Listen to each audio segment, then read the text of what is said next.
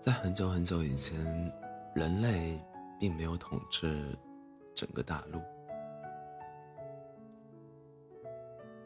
整个世界被分成了两半。大陆的南边，在一位贤明的国王的治理下，整个国家充满了生机和希望，每个公民都有一颗善良的心。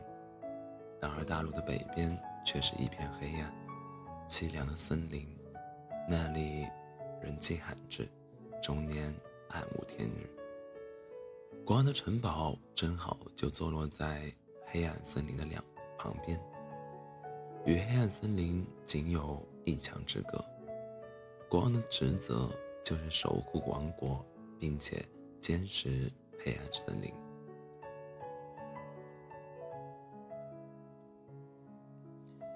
国王有一个女儿，从小到大。一直生活在城堡里。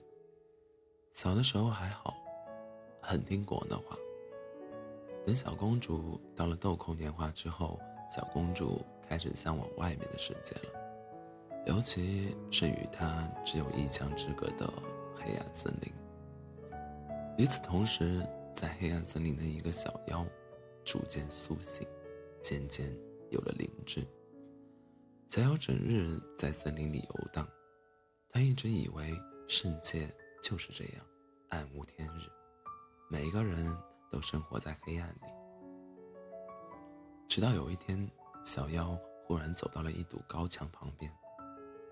小妖很好奇，为什么会有一堵墙呢？于是，小妖爬了一整天，终于爬上来了。那会儿正好是下午，小妖抬起头，看到了令他。终身难忘的一幕。他看到了啥？他不会看到公主在洗澡吧？小公主站在城堡上，正在眺望远方，而夕阳似雨滴般，正好洒落在小公主的眼眸上。小妖呆住了。等他回过神来，他已经摔回黑暗森林里去了。小妖还在回忆那一幕。在那之后，小妖失眠，失眠了，闭上眼睛就会浮现小公主的脸庞。小妖想去找小公主，可是又不知道该怎么办。小妖灵机一动，黑暗森林里不是有我平常吃的果子吗？我可以给小公主带过去。于是，小妖去摘了果子，爬了一天的城墙，坐在上面。小妖在想。会不会小公主不爱吃啊？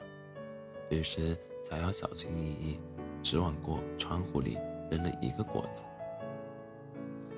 小公主此时正无聊地坐着，忽然发现被扔了一个果子，以为是恶作剧，赶忙爬到窗前看，没看到人。小妖此时正双手扒着城墙吊在上面，小公主正好看不见。等小公主不看了，小妖再爬上去。小公主拿起了果子闻了闻，闻得特别香，于是就好奇的咬了一口，香气四溢。小公主露出了满意的表情。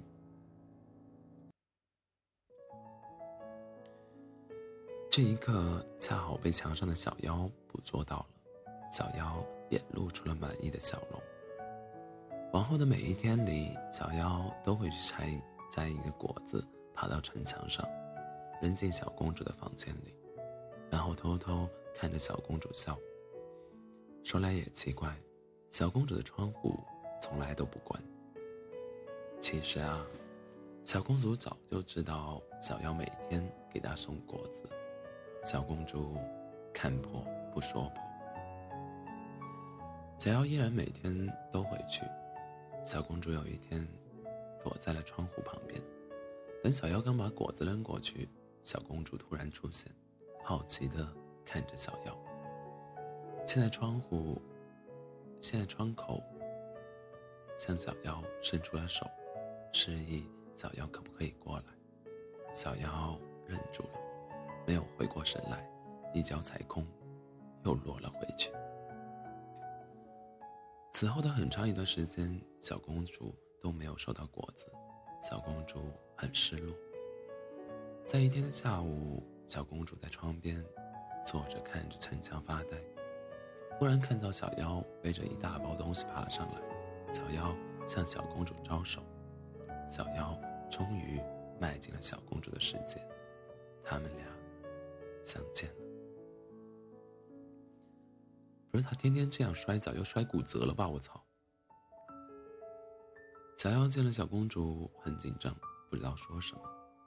小公主问小妖：“她背的是什么？”小妖说：“是你喜欢吃的果子。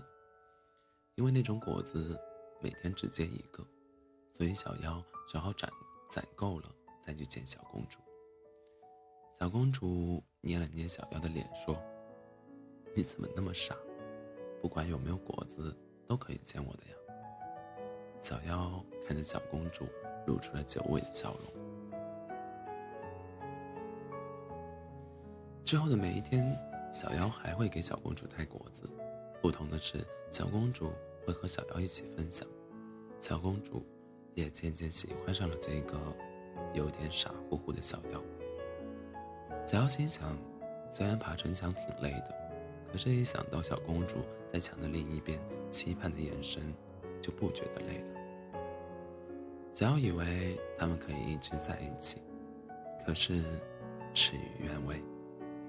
国王发现了他们俩的恋情，训斥了小公主，并对小公主说：“你以后是要嫁给王子的，怎么可以和小妖在一起？”小公主极力反对，可是终归拗不过国王，最终选择了妥协。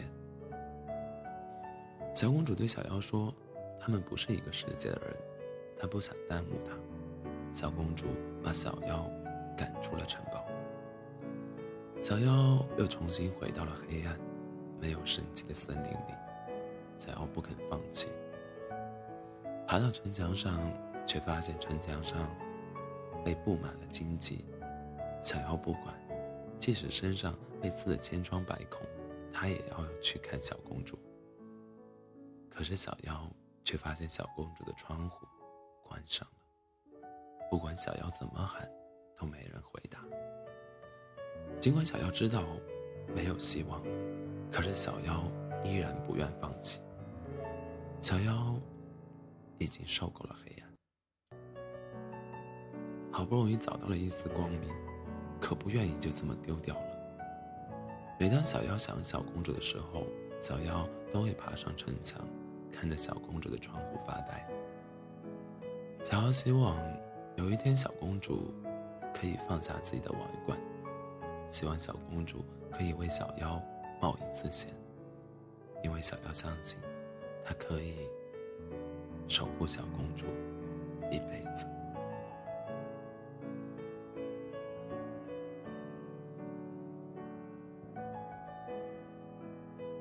做梦。